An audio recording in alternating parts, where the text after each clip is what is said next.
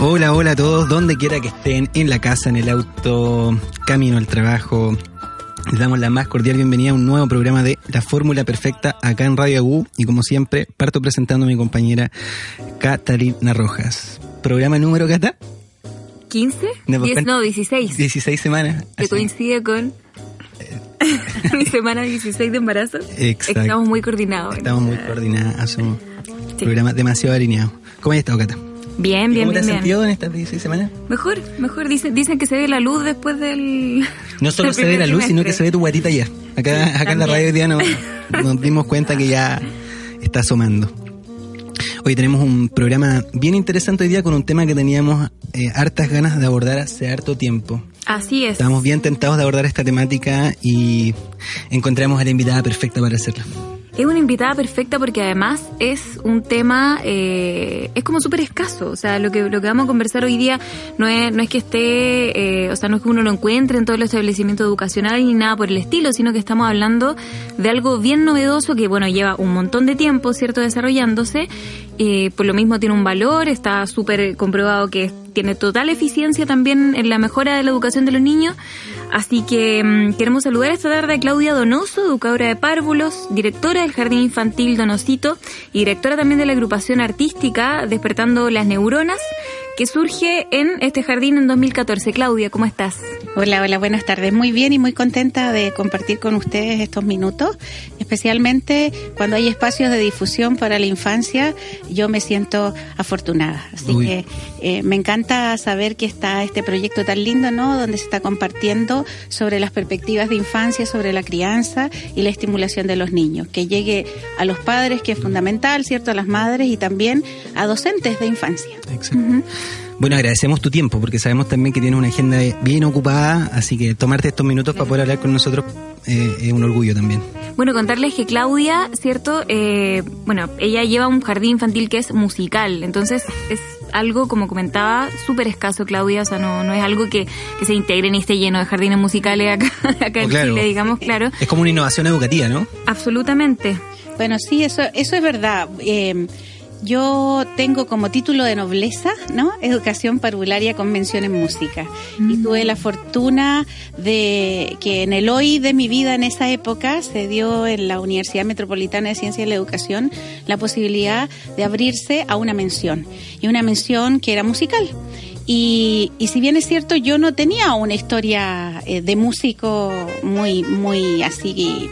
Familia de músico. De familia de músico o, o a lo mejor estudiar música, fue en esa formación de, de educadora de párvulos con mención en música en que me abrí a lo que es la importancia de la educación musical en los niños. A mí siempre me ha gustado cantar, siempre estaba en mi vida de infancia el canto, pero como un lenguaje, ¿no? Como un lenguaje universal, entretenido, donde lo pasábamos bien, participábamos en festivales de la canción en el colegio, pero aparte de cantar en el coro del colegio nunca había hecho algo más, ¿no? Entonces, en la universidad aprendí en lo, lo que es instrumentos básicos y bueno, y la vida me llevó en segundo año de universidad a levantar un jardín infantil con mi mamá eh, por circunstancias de la vida. Y cuando yo terminé la carrera, ya el jardín tenía tres años, pero yo estudiaba y trabajaba. Y después con mi título, el Ministerio de Educación nos reconoce como jardín infantil musical.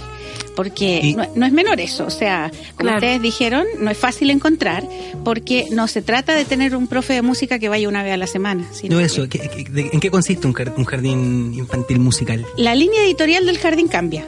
En el fondo, ¿no? No es un conservatorio de música tampoco, sino que es un espacio educativo donde se trabaja la integración de, de las artes eh, en función a una mirada holística del ser humano.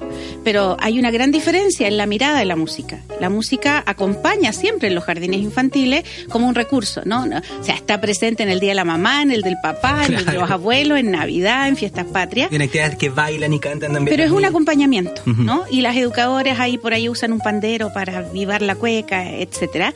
Pero es totalmente distinto cuando uno en su formación de educadora tiene un norte donde la música tiene una finalidad en sí misma, ¿no? Donde sabemos todo lo que se estimula a nivel cerebral, a nivel emocional, ¿cierto? En toda la dinámica de lo que es la socialización también y por supuesto la potenciación de los talentos humanos en todas sus dimensiones, no solamente en el área de música. Uno no busca eh, a ser músicos en el jardín, Claro. ¿no? Que no es un conservatorio músico para niños pequeñitos, sino que en el fondo es un lenguaje artístico Mm. que la mirada de las que dirigimos está centrada en una finalidad en sí misma, ¿no? La música con una finalidad en sí misma. O sea, claro, bueno, y además la música, como es muy sabido, ¿cierto? Eh, es una muy buena terapia. Mejora también la salud de, de muchas personas, hay terapias a través de la música. Entonces, evidentemente, claro, no precisamente uno eh, va, va a buscar o el objetivo principal efectivamente no es que el niño salga músico del jardín, sino que eh, me imagino que también se, en el fondo crezca en un ambiente mucho más armonioso, eh, donde también pueda desarrollar eh, de repente otros talentos o que, o que esto le favorezca también para desarrollar otros, digamos. Bueno, llevo El 35 ejercicio años con es- este proyecto, ¿no? Que con un jardín infantil musical. y de este salió después la, Despertando las Neuronas, que estábamos conversando también. Y me ha permitido la, la práctica pedagógica, más que leer libros, ¿no? La investigación en aula nos ha permitido ver cómo se potencian los talentos de los niños en todas las áreas de la Mm. música. Fíjate que es mucho más fácil para niños que tienen desafíos, ma- más fácil es cantar que hablar su idioma materno. Hay algo en la prosodia, ¿no? Que se genera con la melodía de la música, con lo rítmico, que a ellos los estimula, ¿no? Y tenemos niños del espectro autista eh, bien complicados en lo que es la comunicación oral y síndrome de Down, que también digo yo, esa trisomía del par 21 que tienen ellos genéticamente ahí eh, precisada, eh, como que yo siempre digo, debe haber ahí una llave de sol entre medio, porque es impresionante cómo reaccionan frente al música. sonido y, y cantan y les cuesta hablar, pero las terminaciones ahí la- las hacen todo el esfuerzo para poder comunicarse. Esos niños buscan la música como una manera de expresión. Y fíjate que lo que tú decías, Catalina, que en el fondo no es menor este tema de, de la música también como musicoterapia, por eso existe Mm, también la musicoterapia, porque la, la, la música tiene eh, papeles fundamentales desde lo terapéutico, ¿cierto? Lo biológico, lo psicológico. Entonces, dicen por ahí que nosotros eh, somos una persona y viene de la raíz latina person. Y person significa el sonido pasa a través de. O sea, somos movimiento, somos sonido y somos música desde nuestra biología. Y, y la musicoterapia aborda como esta, estas dinámicas de, de salir fortalecido frente a situaciones de estrés o depresión o incluso en la UTI yo tuve la posibilidad en España estar en, en hospitales donde había musicoterapeutas trabajando y, y se hacía toda una biografía musical de lo que escuchaba ese paciente que estaba en coma. Y entonces se le preguntaba a la familia y si tenía mamá viva o papá o tío, se les preguntaba qué escuchaba cuando niño. Y era impresionante cómo los, los equipos de vida Sí. se activaban, ¿no? Claro. Entonces, eh, lo he visto con mis propios ojos y, y lo he visto también en el día a día en el jardín infantil, ¿no? Oye, Claudia, pero tú nos comentabas que este jardín Donosito abre cuando tú aún estabas estudiando. ¿Desde la apertura tiene este enfoque o en la medida que tú también te fuiste desarrollando profesionalmente, le fuiste dando este enfoque? ¿O nace como un jardín infantil musical desde no, el primer día? Duró dos años como jardín infantil Donosito. Ya. Y en el tercer año yo ya estaba con mi formación musical, ¿no? Porque fue bien paralelo esto, como de estar estudiando y estar trabajando. Y entonces eh, ya era jardín musical en el tercer año, porque yo estaba poniendo en práctica todo lo que aprendía, ¿no? Oye, y, y en lo cotidiano, porque ya hici- hicimos la diferencia respecto a lo que otros jardines pueden hacer al usar la música como herramienta, etcétera. Pero en lo cotidiano, ¿en qué se traduce eh, que integren la música en el modelo educativo? No, no solo como una actividad más como cortar, usar la tijera y, y otra- y otras actividades que pueden hacer los niños.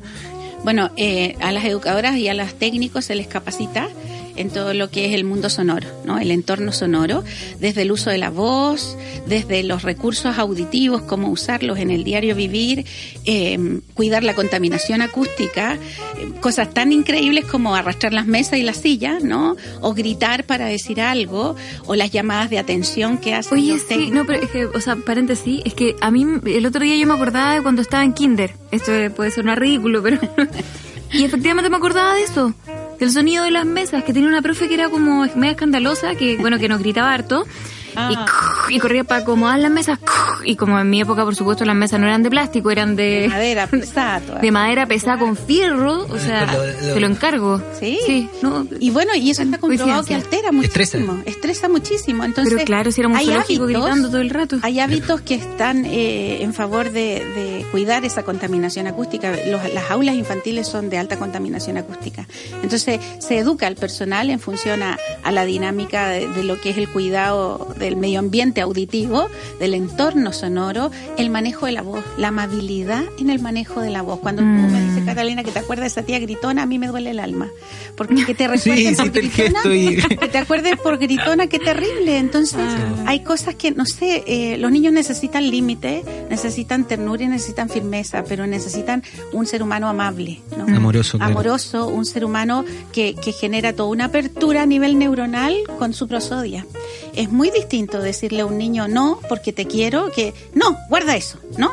Entonces hay dinámicas que parten desde el entorno sonoro y por supuesto avanzamos un poquitito más hacia lo musical y trabajamos con las cualidades del sonido, ¿no? Lo que se ya habla musicalmente de los parámetros de la música. El sonido es física y el sonido tiene características, entonces hablamos del timbre, de la duración, de la intensidad, de la altura, del silencio, que si no existe el silencio sería terrible, ¿no? Claro. Entonces lo vamos hablando, ellas los van manejando, entonces cuando trabajamos con los niños en el día a día y vamos a cantar, ocupamos también un lenguaje musical técnico. Es distinto decir despacito, que es una falla de lenguaje técnico cuando dice, a ver, vamos a cantar despacito, niño, para referirse al volumen, a la intensidad. Ah, capaz, yo ¿Un reggaetón? Uno que se pone a cantar el reggaetón. Dijiste la canción de Claro, se pone a cantar a Yankee. Deberíamos cuestionarnos esta mentalidad que estamos desarrollando. Sí. no, en el concepto de espacio relacionado a la velocidad. Y, y, la, generalmente lo popular dice cantemos despacio para referirse al volumen. Y eso es la intensidad, la dinámica, ¿no? La fuerza o menor fuerza con que se emite un sonido. Entonces, hay cosas técnicas que también uno capacita al personal. Y subimos un poquitito más y empieza a haber un programa de escucha musical interactiva, donde se selecciona el repertorio de los, de los grandes compositores para llegar a la cognición humana, ¿no? Emociones, pero necesitamos activar redes neuronales en el lóbulo frontal y entonces hay música que por su alta frecuencia generan esa activación. Y eso es música docta, ¿no? Sí, música docta. Música docta. En Mozart tiene un mm. equilibrio maravilloso entre el ritmo y la melodía. Por eso es que es uno de los que más se usan, ¿no? Pero yo les digo a los papás, ojo con poner Mozart para que se vayan a dormir, porque es de alta frecuencia y lo que hace es despertar el cerebro. Entonces, a los papás... Como para el día. No, no le tienen que poner violines a los niños para dormir, ¿no? tienen que... Mm. Lo mejor es la voz humana, acunarlo, mecerlo, ¿no? ¿Y tú qué vas a hacer, mamá Cata? Desde, Chopin, ¿no? Desde el, sí, sí, los grandes compositores, pero, pero no para hacerlos dormir. Para hacerlos dormir es el white noise, para ¿no? hacerlos dormir es mecer el cerebelo en ese vaivén y cantarle con tu voz humana. Porque, porque esa música es para estar despierto, para conectar las neuronas, ¿no? Entonces, los sonidos de alta frecuencia está comprobado que llegan al lóbulo frontal. para dormir, eh, utilizan harto, de hecho, si uno busca en YouTube, pone white noise, eh, que es este ruido blanco, que es el ruido de la tele, que es como esa pantalla de la tele cuando no encontráis el canal, porque hablan de que se escucha muy similar a cómo el bebé estuvo los nueve meses escuchando el flujo sanguíneo, que es un ruido. Mm, uy, tiene un Eso, ambiente sonoro. Claro que sí. Ahora uno se duerme también con ese sonido. Con la tele, claro, cuando se acaba la, programación. Ahora, desde las neurociencias eso no se está avalando. ¿No? Desde las neurociencias lo que se necesita para dormir es silencio. Es silencio, ya. Porque ese es, adentro estuviste en el útero. Pero, tiempo, pero, de, pero algo rápido. y los mantras tampoco, ¿no? Que están de moda, entonces. Sí. Desde las neuro, porque dependiendo cómo uno analiza, ¿cierto? Las, las, diferentes situaciones o fenómenos, desde los paradigmas en los que uno analiza, hay diferentes miradas. Mm. Desde las neurociencias, que es con lo que yo me vinculo muy cerca todos los días, eh, a nivel perceptivo lo que necesita el cerebro es descansar, descansar de todo estímulo, auditivo, visual, ¿no? Por eso que en la noche hay que dormir, llega la oscuridad y los niños tienen que estar durmiendo cuando está oscuro. Y los adultos hagamos lo que queramos porque ya estamos grandes, ¿no? Pero en la, en la, en la etapa infantil es una falta falta de respeto no respetar la higiene del niño. Y una de las cosas importantes es no quedarse durmiendo en la pieza de los papás mientras los papás están viendo la tele y está ese, ese ruido y además las luces que Ah. generan toda una activación neuronal y que no hacen que se reparen la- las estructuras al dormir, porque en la noche nosotros aprendemos durmiendo, se consolidan los aprendizajes. Claudia, pero ¿cómo, cómo podemos hacer compatible eso con eh, a veces la cotidianidad de cada papá o de cada uno? Por ejemplo, de repente, no sé, ponte tú que yo tengo una reunión, voy con mi guagua, no sé, dónde, y va a tener ruido, por ejemplo, alrededor. Tengo que hacerlo dormir, no sé, un ejemplo. Sí, Porque sí. hay muchas mamás y papás, evidentemente, que se ven sometidos a de repente ruido hasta tarde. No estoy hablando precisamente de estar carreteando, sino que estoy hablando de, de trabajo, estoy hablando de un montón de cosas, o de que uno tiene reuniones hasta tarde. Entonces, ¿cómo compatibilizamos y evitamos que se genere ese daño? No, no es bueno entonces que el, que el niño se acostumbre al ruido. Eso ya es, es un mito que hay que derribar. Sí, que es que... Sí, porque es cierto, yo entiendo la cata porque hay papás que dicen, no, pero eh, es mejor que se acostumbre a quedarse dormido con ruido, porque así Así va a dormir en todos lados. va a dormir en cualquier claro, contexto no- cualquier no se va a- escenario. Desde el punto de vista de las percepciones, eh, las siestas uno las puede hacer con ruido, porque el cerebro tiene que entender que es una siesta Y que es de día. y que es de día y no con blackout. O sea, tienen que dormir con los visillitos nomás, que sepa el cerebro que es luz de día. En la noche, de acuerdo a las circunstancias de vida de cada familia, hay que hacerlo lo mejor posible. Claro. ¿no? Porque tenemos eh, también situaciones de, de lugares y familias que duermen todos en una misma pieza y hay toda una Por dinámica de vida. ejemplo, claro, por o un ejemplo, departamento muy ruidoso que da una avenida, por ejemplo, o sea que ya no se puede evitar el ruido nomás. Bueno, hay cosas, y son niños Claro. estresados, pues, Cata. O sea, si, Claro. lo que ocurra, es una, la vida es una, pero Claro. yo estoy hablando de como el ideal. Fíjate que uno de los doctores con los que yo trabajé en el magíster en neurociencias, que es especialista en sueño, él hablaba eh, de, de estos hacinamientos de familias que vivían en una sola habitación y tenían cuatro hijos y todo ahí en la pieza, y que él les explicaba a la gente lo importante que es y les, les hacía poner hasta bolsas de basura para dividir las paredes, hacer una pared de, un- de una zona de niños donde al menos no le entrara la luz de los padres que estaban, seguían comiendo y, y que Mm. seguían viendo tele y bajar un poco la intensidad del sonido de la tele y se le educa a la gente según lo que te toque vivir. Pero lo que nosotros hacemos es difundir como, como, claro, como lo que necesita un cerebro sano. Un ser humano necesita para despertar con toda la energía el otro día, para seguir aprendiendo, haber dormido bien. Y el haber dormido bien significa un silencio natural. No es que tampoco nos vayamos al extremo que hay nadie que no meta ninguna bullita porque o no puedes lavar los platos porque él se quedó dormido, ¿no? Y esas cosas no, estamos hablando de un silencio natural que también va, va bajando. Pero eh, por algo se habla de la higiene del sueño y dentro de esa higiene del sueño el elemento sonoro es importante. Pero basta con que si tienes un- la posibilidad de tener la habitación del niño aparte y que le juntas la puerta y tú sigues haciendo la vida natural sin tener bombos y platillos, Claro. va a funcionar, ¿no? Va funcionar. Yo quería, antes de irnos a la canción, eh, hacer referencia a un estudio que el año 2013 se publicó en el Journal, de Neuros, eh, en el Journal of Neuroscience, cuyos resultados confirman todo lo que hemos hablado, que la educación musical en la infancia mejora la capacidad cerebral. Les voy a contar bien en breve eh, en qué consistió este estudio, ¿ya?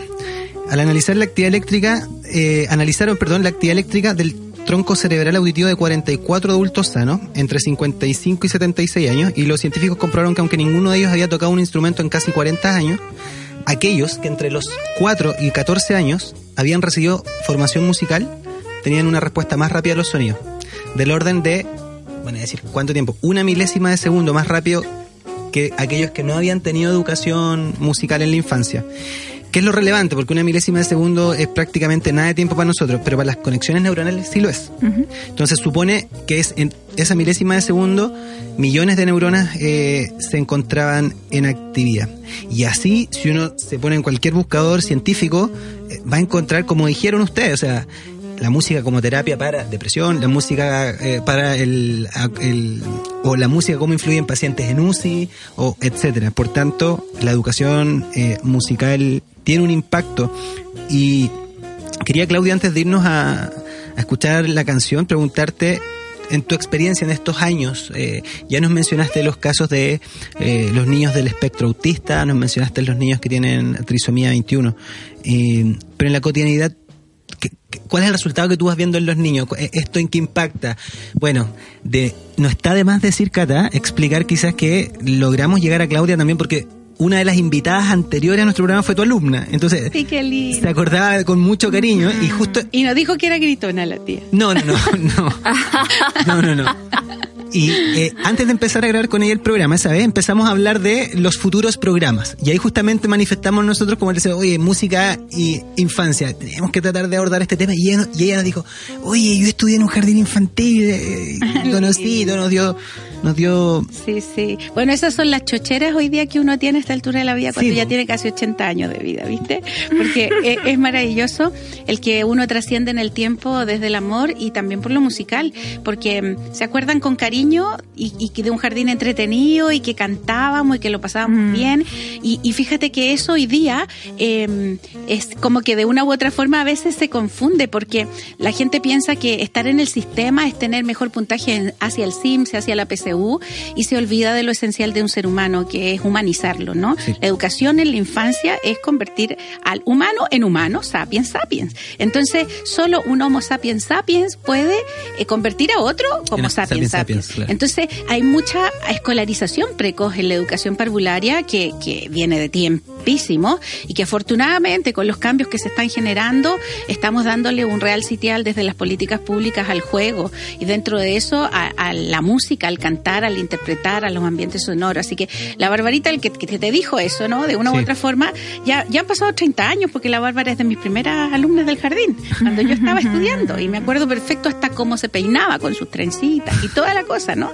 Y, y bueno, entonces es muy lindo el que, el que ella te recomiende porque se acordó de algo, una memoria emocional que trasciende en el tiempo. Y eso hace el cariño, eso lo hace el amor y eso lo hace la música. O sea, me he encontrado con chicos en los supermercados y me empiezan a cantar la canción al lado del himno de mi jardín, con un voces grandes así. Dice, y, y tienen los violines chiquitos todavía y tienen las guitarras. O sea, el impacto que tiene es potente, es trascendente, pero acompañado de amor, ¿no? Acompañado de, de pasión, acompañado de cariño, que afortunadamente eso no se nos ha pasado en 35 años. Sí, yo, yo, yo, yo encantó. en verdad no, con todo el cariño que le debo haber tenido, yo creo, porque no tengo malos recuerdos, pero no tengo tampoco muchos recuerdos de, De esa etapa. de, esa, de esa etapa, efectivamente. Sí, sí. Sí, y es porque dices tú, efectivamente, o sea, aquellas experiencias que se asocian a emociones potentes son inolvidables. Sí, Yo me absolutamente. acuerdo que lo pasaba bien nomás y me gustaba que eh, uno podía elegir a principio de año si era el tipo de fruta que colgaba ahí El distintivo, el El distintivo. distintivo. Es el distintivo, Ese a mí me marcó. Lo tengo ya de Kindle, pero el jardín,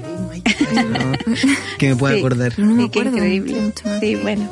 Oye, así. Claudia, eh, bueno, en el año 2014 ocurrió algo especial en el jardín. Sí. Se formó la agrupación artística Despertando las Neuronas, de la cual vamos a hablar. Yo creo que ahora tú misma nos presentes la, la canción que vamos a escuchar. Bueno, Despertando las Neuronas nace eh, un poco por mi trayectoria profesional de la música, de artista, de las artes. Eh, siempre defendí todo esto que estamos hablando, pero empezó a ocurrir en mi vida un, un acercamiento amistoso, pero más que amistoso, apasionante con las neurociencias. Y entonces empecé a estudiar y a sistematizar y a darme cuenta que muchas cosas que yo hacía intuitivamente y Tenían porque veía que a los niños les gustaba, tenían evidencia científica y empecé a entender qué pasaba en el cerebro con esto. Entonces, un día, un día, siempre en la ducha me pasa la, la cosa de la inspiración de las canciones o andando en bicicleta. Son dos cosas que algo pasa en mi vida con la creatividad y empecé entonces a, a tararear esta canción que ahora les comparto y que vamos a escuchar que se llama Despertando las Neuronas y que lo que busca es sacar a los niños de, de la somnolencia con la que llegaban en la mañana al jardín, ¿no? En vez de sentarlos a jugar con el rompecabezas o leer los cuentos y todo lo que uno hace habitualmente y después siguen sentados en el saludo, siguen sentados en la colación y siguen sentados, era activarlos, que era un poco lo que las neurociencias nos estaban diciendo, actividad física, cerebro. Y entonces llegan los niños al jardín y, y se ponen rápidamente a, y se preparan como para el mini gimnasio en la mañana, un como aeróbica musical, ¿no? Y entonces empecé a diseñar canciones que eh, los llevaban a la acción motora pero que, que, que, tenían que ver con la atención, la concentración y la coordinación global, ¿no? Y nació este Despertando las Neuronas, que es un poquitito lo que vamos a escuchar ahora y después les hablo de- del nombre de la agrupación que sale de ahí. Perfecto. Vamos entonces con la canción.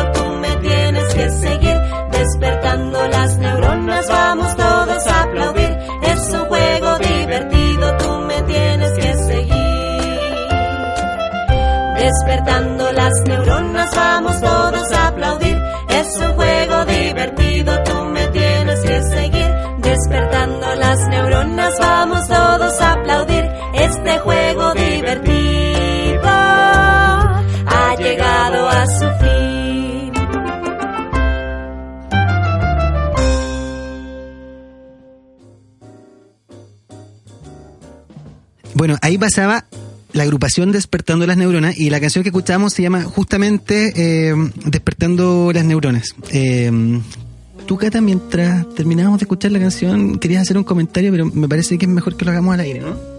Sí, lo que pasa es que me acordé que eh, efectivamente a mí el jardín me marcó muy poco. O sea, tengo una, una experiencia así súper sana, una sensación agradable.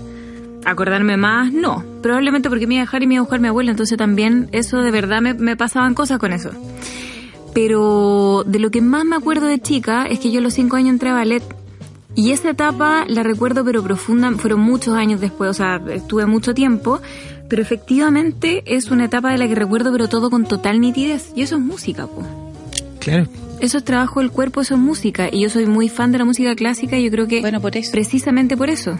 ¿Y quién te iba a dejar a las clases de ballet? ¿Quién te puso a las clases? Mi mamá o mi papá. Y, y uno, y uno va viendo esas dinámicas, ¿no? Que, Sí. que uno, la memoria emocional se asocia a una memoria musical. Mm. Y entonces Pero además me donde- emociona mucho, o sea, Claro. el olor de la, me acuerdo perfectamente, el olor de la ropa del ballet, la sensación del parqué, de, o sea, es una cantidad de, de información súper heavy. Bueno, tú te estás refiriendo a algo eh, súper, súper gráfico para que se entienda la importancia de las Mm. percepciones. O sea, lo que queda, lo que queda en todo lo que nosotros tenemos como historia son tus percepciones. Por ejemplo, el olor es una, tiene una, en la memoria del olfato es maravillosa, ¿no? O sea, uno puede pasar años y dice, "Ah, ese era el olor de las sábanas de mi abuela que cuando yo me quedaba a dormir en su casa tenían, ¿no? Entonces, hay memorias y la memoria musical es potente. Entonces, cuando, cuando uno empieza a evolucionar en esto, yo hice muchísimas canciones antes, ¿no? Eh, Esta antes fue la primera, ¿no? de Despertando las Neuronas, del- de lo que es la agrupación artística es- y el programa educativo Despertando las Neuronas es la primera, es como nuestro himno. Perfecto. ¿no? Pero antes yo había hecho muchas canciones para todo lo que te imagines, o sea, ten- ah, gracias a... Para todas las actividades del jardín que te imagines. porque para todo lo que te imagines del jardín, si había que hacer una para la mamá, se hacía una para la mamá, ¿no? Si hacía, si había que hacer una para Pablo Neruda, hacíamos una para Pablo Neruda, ¿no? Y así eh, tenemos 12 producciones en el jardín a las que se suman estas tres últimas de Despertando las Esto es, Neuronas. esto es, si consideramos que la agrupación nació en 2014, algo así como tres discos por año. Bueno, nosotros estamos a full con Despertando las Neuronas. Wow. Ahora te contaba que de aquí me voy a grabar cinco canciones más que tienen que que ver con neurofisiología a la vena, porque a medida que uno crece profesionalmente, por ejemplo, ahora estaba haciendo canciones para las funciones ejecutivas, ¿no? Y la función ejecutiva es lo más top hoy día que hablamos en educación en neurociencia que tiene que ver con todo el desarrollo del lóbulo frontal para la cognición humana, pero no la intelectualización precoz, que eso es un poco lo que confunden los padres, ¿no? Como Sí. darle información a los chiquillos, no. Claro. Es en el fondo toda esa, esa necesidad del ser humano de trabajar el control inhibitorio, eh, dentro de ese control inhibitorio la flexibilidad cognitiva, que es otro paso más importante, ¿no? No ser estructurado, que no te permita acomodarte y adaptarte a la vida, sino que resolver problemas, planificar, ¿no? que es lo más complejo. Entonces, uno con, con la música hace todo esto, es un desarrollo de funciones ejecutivas maravilloso, la memoria de trabajo es espectacular. Entonces, lo que me está tocando hacer ahora, yo, yo la paso bien, la paso muy bien, pero para hacer una, una estrofita una canción tengo que leer mucho. Tengo que leer mucho para poder entender a qué apunta desde las neurociencias, por ejemplo, el control inhibitorio, ¿no?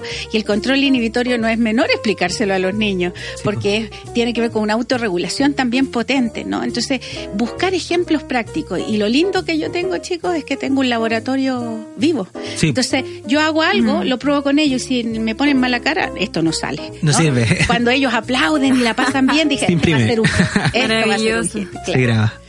Esa es un poco la idea. Oye, ¿y qué, qué nos dice?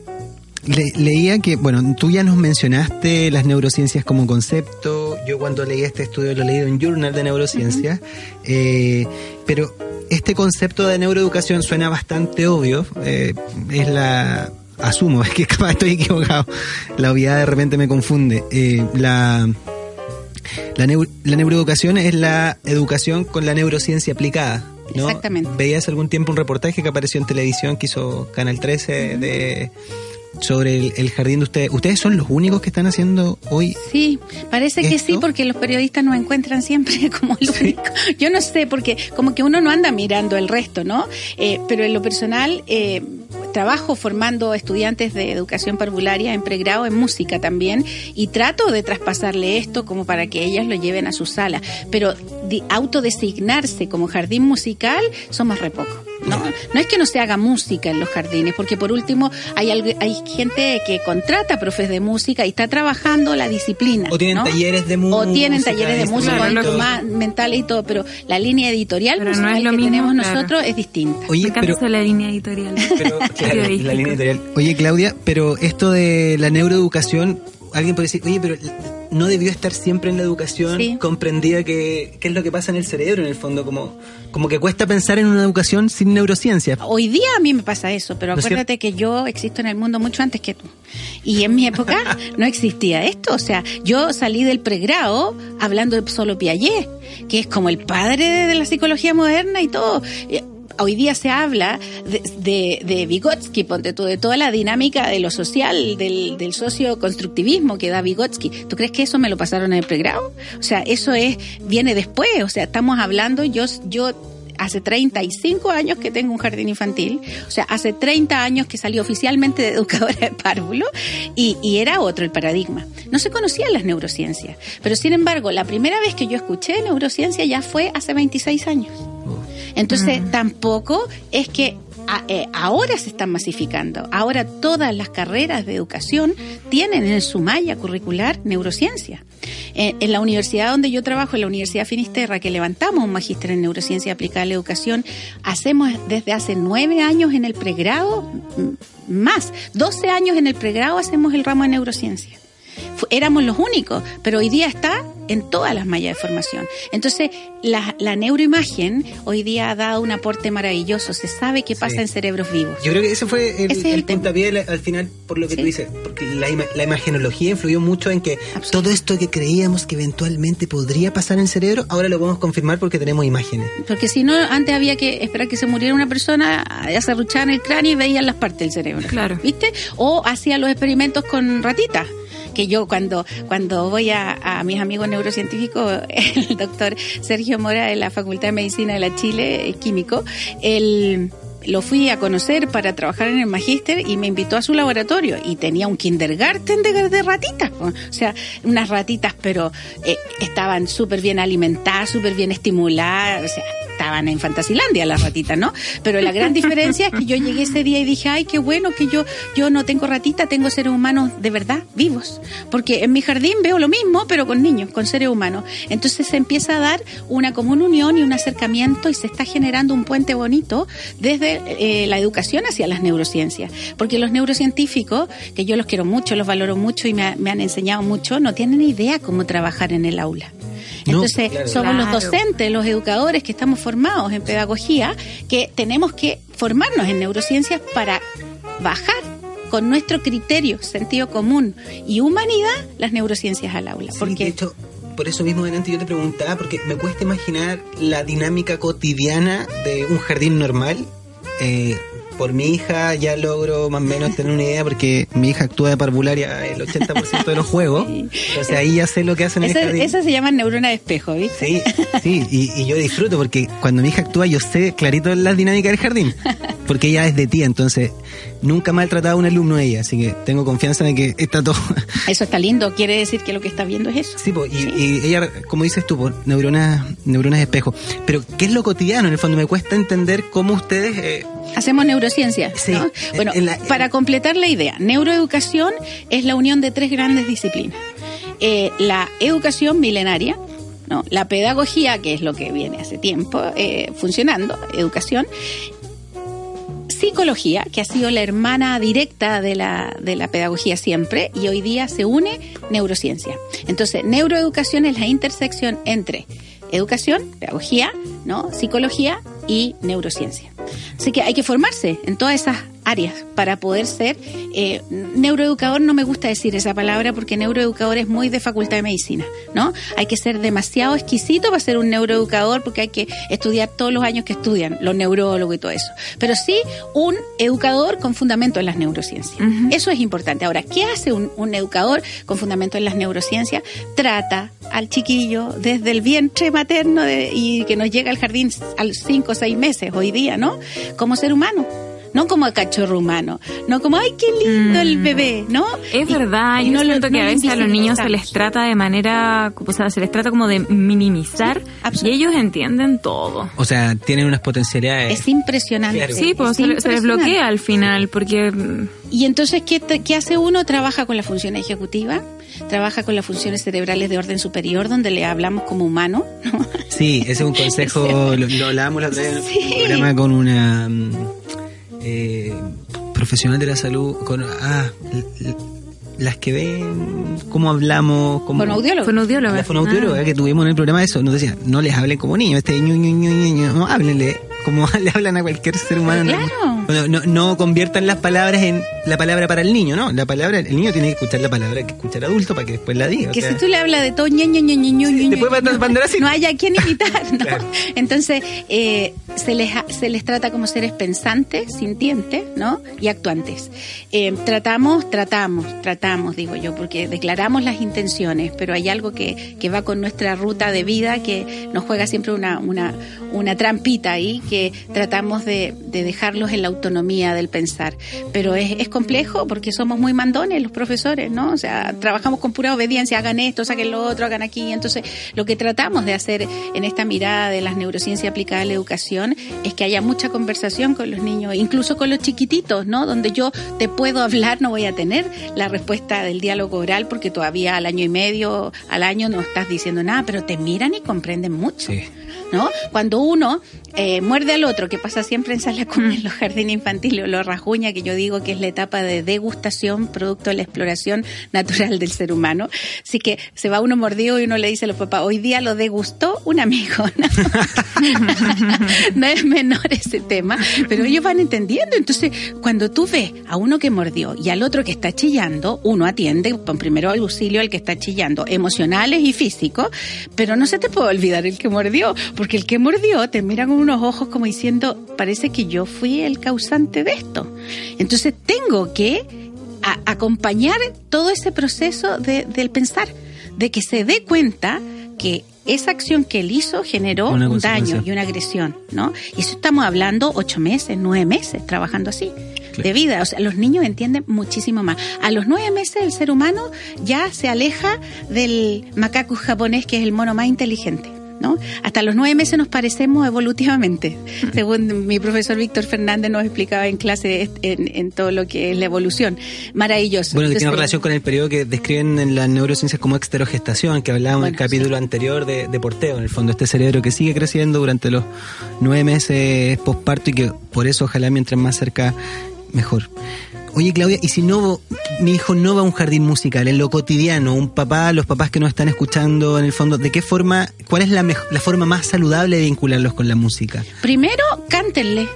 Porque muchos dicen, no, es que no me sé canciones, soy desafinado. Cántenle lo que ustedes tengan en su memoria musical, ¿no? Busquen esa comunicación que se genera con la música. Si no cantan, bailen, pues si no les gusta cantar, bailen. Pongan música que les guste a los niños, que les guste a los padres. Hay un mix, eh, nosotros no hablamos solamente de, tener en el repertorio música infantil, ¿no? Hay que ampliar también el repertorio y tenemos música de la que entre comillas docta, también tenemos música folclórica, tenemos música aborigen tenemos música, ¿cierto?, que, que, tiene que ver con toda la dinámica de, las etnias, que a los niños les encantan. Y fíjate que la de los aborígenes y las etnias les gusta muchísimo más porque está más asociado a lo neurovegetativo, a lo rítmico, ¿no? Y entonces uno va activando. Lo importante es que entiendan que la música es parte de la comunicación humana no es clases de música. Claro. Y, y por supuesto, si tienes la posibilidad de que participe en talleres musicales tocando instrumentos a partir de los tres años, como por ejemplo existe el método Suzuki, que aparte de los, a partir de los tres años los niños ya se inician en violín, en piano, ¿no? en instrumentos complejos. Esos niños tienen unas redes neuronales a todo terreno. O sea, la memoria, la atención, la capacidad de escucha se favorece muchísimo. Y, y son cosas que uno ve, tú me preguntabas en un inicio, cómo se veían los cuando van mis alumnas al jardín a observar y después a hacer sus clases, porque las hago hacer clases con niños para saber si están aprendiendo, una me dijo una vez, pero profe, sus niños parecen superdotados. Yo digo, no son niños superdotados, son niños estimulados, son niños que parecen periodistas, porque cuando tú entras, y entra alguien a su sala y dice, ¿cómo te llamáis? No, te saludan, hola, ¿de dónde vienes? Entonces, eso no es ser, superdotado, eso es estar acostumbrado a comunicarse, mm. ¿no? Entonces, si yo les hago una canción y estamos hablando, no sé, de la Gabriela Mistral que estaban hablando la semana pasada, o estaban hablando de la Haya, ¿no? O sea, temas que son, que uno dice, ¿qué hace un niño de cuatro años hablando de la Haya? ¿Saben lo que hace un niño de cuatro años hablando de la Haya? Pensando. Y las soluciones que ellos daban, ojalá lo escucharan los jueces de la Haya. Porque que te digan, si tenemos un problema, ¿por qué si tenemos mucho mar yo le daría mar? A Bolivia. Ellos en su generosidad, sin saber esta cosa. Todo lo político. Todo lo político, ¿no? Y otro le dijo, sí, pero es que si le damos, si le damos algo a Bolivia tierra, ya no vamos a hacer una larga y angosta faja de tierra, vamos a hacer una corta y angosta faja de tierra. Entonces, uno los, los empieza a escuchar y dice, cuatro años cuatro años, cuando se les dan los espacios relacionales, se les trata como una humano. Y se les escucha y todo. No son superdotados, son niños estimulados. Y yo estoy segura que la música genera un papel fundamental para todo lo que es la capacidad de escucha. Lo he visto. O sea, mis niños saben escuchar, porque saben escuchar la música, porque saben que hay un pulso que respetar ¿no? Pero nadie les está marcando ese pulso con la mano y con una baqueta para que lo hagan al tiempo. Hay una respuesta natural, orgánica frente al pulso que están escuchando. Yo tengo un pulso sanguíneo, por lo tanto, las canciones que usamos con los niños también tienen relación con ese pulso.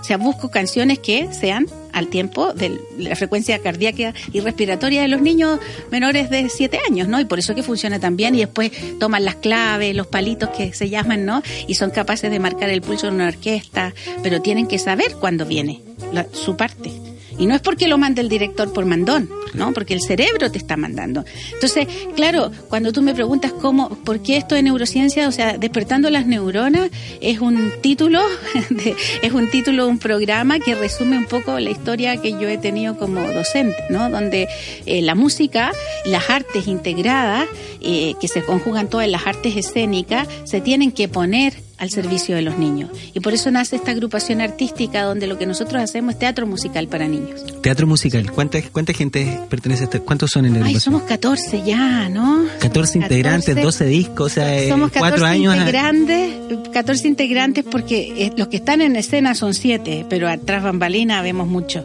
¿no? Los productores, los que estamos creando, coreógrafos, eh, los, los que están en la, la mesa de sonido, ¿no? Los que van con nosotros, porque si estamos dando una presentación artística musical y vamos a un colegio que visitamos muchos colegios, eh, no podemos ir con el audio, el equipo de audio de, Claro. del acto cívico. Sí, es imposible. Hay músico, hay una banda sonando, y tiene su- que sonar. Los requerimientos técnicos son más complejos que el de Y la porque acto tienes cívico, que claro. ser amable, pues es una banda donde los instrumentos se eligieron de acuerdo a estos estudios de neurociencia, ¿no? Son puros instrumentos de madera, ¿no? El contrabajo, el clarinete, las percusiones nobles, no estamos hablando de nada electroacústico, y un piano. Ya. Entonces, los niños se activan, pero no se estresan, no salen así hiperventilados, ¿no? Están 55 minutos en atención sostenida.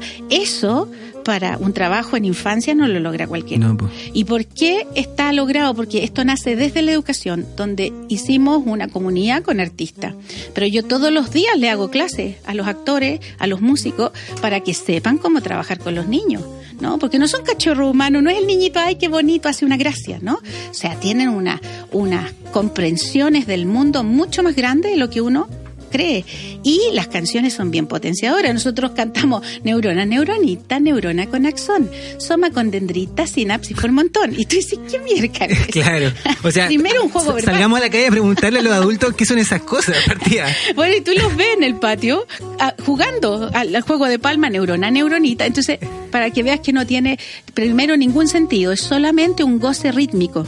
Un goce kinestésico y después van entendiendo el significado. Una niñita estaban jugando en el patio, estaba el Lucas con la Matilde y estaban jugando y la, la Mati decía neurona, neuronita, neurona con calzón, toma con dendrita, si no se Y, y claro, porque están cantando, pero no saben que están, están hablando de una. de la eh, parte de la neurona. Están hablando de una conexión neuronal, pues una neurona con el axón de la otra Exacto, neurona. Po. Un impulso nervioso. Y a medida que ellos van creciendo, nervioso. uno va mostrándole, ¿no? La neuroimagen también les muestra a uno, esto es la- esas son las neuronas del cerebro, pero tenemos neuronas en todo el cuerpo, pero esta de despertando las neuronas son las neuronas que están en el cerebro. Y la llevamos con todo este programa educativo, con tres personajes que, que también empatizan desde lo emocional, pero que, que se puede dar clase de neurociencia con la obra, porque los personajes tienen ese nombre de neuronas, son neuronas eh, que están eh, en el fondo humanos que se, se transforman como neuronas y que los niños los ven humanos pero saben que son neuronas Ah, porque perfecto. la magia y la fantasía de esa edad lo permite todo, ¿no? La imaginación es maravillosa. Entonces esta neuronilla que representa el tronco encefálico y el cerebelo y que es lo neurovegetativo y es como el estar viva, ¿no? Y estar siempre curioseando y buscando como, como qué está pasando en el mundo. Está neuronín que representa el sistema límbico y ese es el que genera el conflicto. Siempre tiene algún rollo emocional neuronín. Y está la neurona melodía que canta solo de día porque en la noche se duerme. Y la neurona melodía es la que da los consejos y le dice, pero neuronín, comiste tu comida saludable, pero neuronín, hiciste ejercicio, ¿no? Entonces se genera una identidad maravillosa desde el perfil psicológico de cada personaje. Oye. Y cada uno tiene canciones. Y lo que leí en la página, tú eres la dramaturga también. Sí, bueno, no sé, eso es muy grande. Pero, pero por lo que dicen, por pero este guion, este guion sí. que nos estás contando. lo- Pero, pero claro, la lo esencial, pero también trabajamos mucho en equipo. O sea, tengo un equipo de los actores son maravillosos en, en también en la puesta. Una, de- la Neuronilla es educadora de párvulo, es actriz y con ella hacemos mucho los guiones. Ah. Neuronilla, o sea, Neurona Melodía también participa. Fíjate, que tenemos 27 guiones de capítulo de televisión que grabamos y que ya estamos subiendo al canal de YouTube Despertando las Neuronas y, que son 27 guiones que hicimos, ¿no? ¿Y cuánto Sí. duran estos? Diez videos? minutos. Diez minutos cada. Sí. Oye, ¿y ustedes lo encontramos en la página tal cual, Despertando las Neuronas? Sí, despertandolasneuronas.com y ahí te deriva a nuestras redes, ¿no? El Facebook que está siempre funcionando, Instagram Y la, también. y la posibilidad de verlos en vivo, si no en estos colegios, me imagino que Hacemos. generalmente están cartelera. haciendo... Estamos haciendo cartelera. Están haciendo cartelera. Estuvimos un año y medio solamente en eventos exclusivos. Ya. y creando mucho material, sacando muchas canciones, grabando capítulos de TV. Y el 2017 fue el año que nos propusimos Salir al mundo. Sí, pero ya estuvimos en el Kitzapalooza del 2016 y estuvimos eh, eh, acompañando la Teletón ahora en el Caupolicán, porque no hay muchos grupos infantiles, Mm. ¿no? Está Cachureo, el histórico, Sí. legendario, están las mazapanes con las que yo Está el cachureo estudié. pirata No, también. el cachureo pirata. Cachureo con K. Cachureo con K. Y, y Estaban cantando Prenda también, mencionaste, sí. y también, y nosotros somos muy nuevitos, todos ellos son antiguos. Ahora, si le unes mi trayectoria, también somos antiguos. Lo que pasa es que ahora en esta forma somos... Son nuevos. eh, claro, pero Sí, el- pues están, eh, como dices, cachureos, cantando Aprendo a hablar, despertando las neuronas y parece que sería. y Bueno, ahora- Chile crece contigo, que, que en verdad es, es, es la gente de de Cali Marimba. Sí, claro. Que claro. hace... Y hay mucha gente que hace cosas lindas para la infancia, pero como agrupación artística hemos tomado una fuerza que estamos muy contentos. Sí, porque claramente son harto más que música. Sí. Son, son harto más que... Somos un programa educativo ya, ni siquiera solamente un teatro musical que fue como partimos. Eh, eh, hacemos capacitaciones, no trabajamos en toda la dinámica de, de- de la formación de docentes también. Es un poco por, por la historia que yo tengo, o sea, soy un pegoteo de, de cosas que, que en el fondo todo se une en pro de lo mismo, que es la estimulación y la potenciación de los talentos de los niños a través de las artes y la música. Maravilloso. Sí, pues. ¿Qué, qué te podemos decir, Claudia? O sea, Muchísimas gracias por venir. Quiero decir una cosa. Sí, sí, mi sí. Solo, solo una cosa que es importante. Las canciones ¿Ya? son maravillosas para el desarrollo cerebral. Las canciones, la canción infantil, ¿no? La canción infantil que es tan clarita, que es tan como, como una estrofita y un estribillo, una estrofita y un estribillo, eh, tiene tres componentes que activan todo el cerebro. Uno es el ritmo, ¿no? Y que activa zonas cerebrales, no vamos a hacer clase de neurofisiología ahora, pero activa eh, una gran parte del cerebro. Tiene melodía, que levanta todo lo relacionado con el, con el- lóbulo frontal y con toda la dinámica de las conexiones neuronales a nivel eh, de corteza. Y tenemos también la letra que se relaciona con Wernicke y Broca en toda la comprensión del lenguaje y lo motor. Entonces, el cantarle una canción, el que los niños canten, es discoteca neuronal. Entonces, por eso que es importante que los hagan cantar a los niños. Si les ponen nuestras canciones, mejor todavía, ¿no? Pero, pero en realidad les digo a los papás canten, no, es que no me sé, no es que soy desafinado. Bueno, si no te sabes canciones, toma, ahí hay canciones, ¿no? Si eres desafinado, canta igual con el disco abajo, porque el oído melódico del niño se educa, pero si está sonando una pista, tú no te vas a dar ni cuenta y cada vez vas a ser más afinado, ¿no? Pero es muy importante el, el que usen la canción infantil. Oye, ¿y están en Spotify? Estamos en Spotify, sí, con despertando las neuronas. ¿Y en Apple Music? Uh. En, no sé, ya en- tú me hablas de todas esas cosas modernas y parece que estamos en muchas partes que yo no sé, pero la que la que me importa y que conozco, eh, porque salen los logos y todo Spotify y, y hay una... Que, que una de las aplicaciones más usadas Sí, igual, pues, así que... sí. Ya- saben los sí, papás, es más verdad. popular, es más popular. Sí. Sí. Oye, Claudia, ¿algo más que quieras agregar antes de...? No, solo agradecerles chicos por este espacio. Eh, me llamó la atención el nombre de esta radio, ¿no? Radio Agú. Sí. y me lo cuestioné y dije a ver si yo hubiese tenido que ponerle nombre a una radio. Le habría puesto Agú y creo que, que es bonito desde el mundo sonoro porque es lo primero que uno escucha a- al, al escuchar a un, un bebé, ¿no? Cuando uno cree que dice Agú.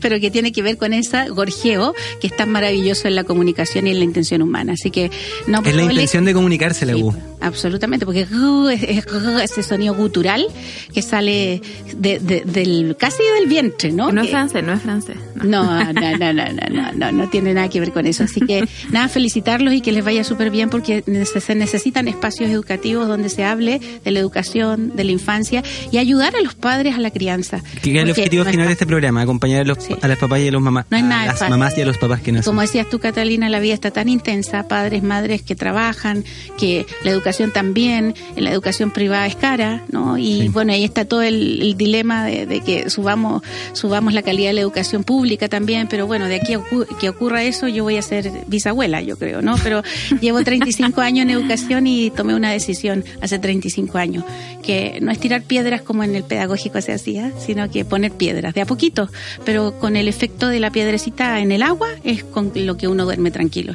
Y si son tus hijos, tu entorno cercano, hay que hacerlo, ¿no? Hay que hablar de la infancia porque se invisibiliza socialmente y, y los, los niños se meten al mismo carro del supermercado porque hay que ir a comprar y uno no les, no les pide la opinión y tiene que ir con ellos nomás, ¿no? Eh, en el jardín infantil se les manduquea todo el día también. Después los profesores en básica siguen mandando el cerebro, haciendo tarea y diciendo que contesten lo que ellos creen que tiene que decir la prueba. Entonces yo digo, ¿en qué momento se educa un ser humano libre, autónomo y pensante, eh, respetando lo sintiente y sus emociones? Así Yo creo que bueno, esos muchas espacios, gracias. Sí, es verdad. bueno, tenemos la convicción como programa de que efectivamente hay poco espacio, pues y agradecemos esto. Vamos a transmitirle a los creadores del nombre de la radio esto. bueno, hay uno que está escuchando ahí, pues así que algún día vamos a entrevistar al, Pancho. Deberíamos. Vamos a hablar del Deberíamos. proyecto. Para que hable, ¿o no? Sí, sí. Es lindo saber de dónde nacen las cosas y cómo Exacto. nacen, sí, es verdad. Así que que les vaya muy bien. Eh, bueno, cuando llegues a qué semana del programa van a hacer tu guaguacata. No, yo creo que vamos a congelar ese tiempo, no vamos a estar al aire para que la cata descanse. Sí, para que la cata descanse. Bueno, Así que- probablemente esté ahí como, claro, un poco panzona, pero... Muy bien, bueno, toda la suerte y el éxito y gracias por la invitación. Muchas gracias, Claudia. Un honor. Sí, bueno, a todos ustedes que nos están escuchando en sus casas, ya saben, este programa lo hacemos con mucho cariño. Todos nuestros invitados vienen por el amor que tienen a las temáticas. Acaban de escuchar a una invitada que le apasiona lo que hace y, agradecemos mucho que puedan dedicarnos este tiempo. Aprovecho de recordarles, hablamos de, eh, de algunas aplicaciones en el celular, mencionamos Spotify.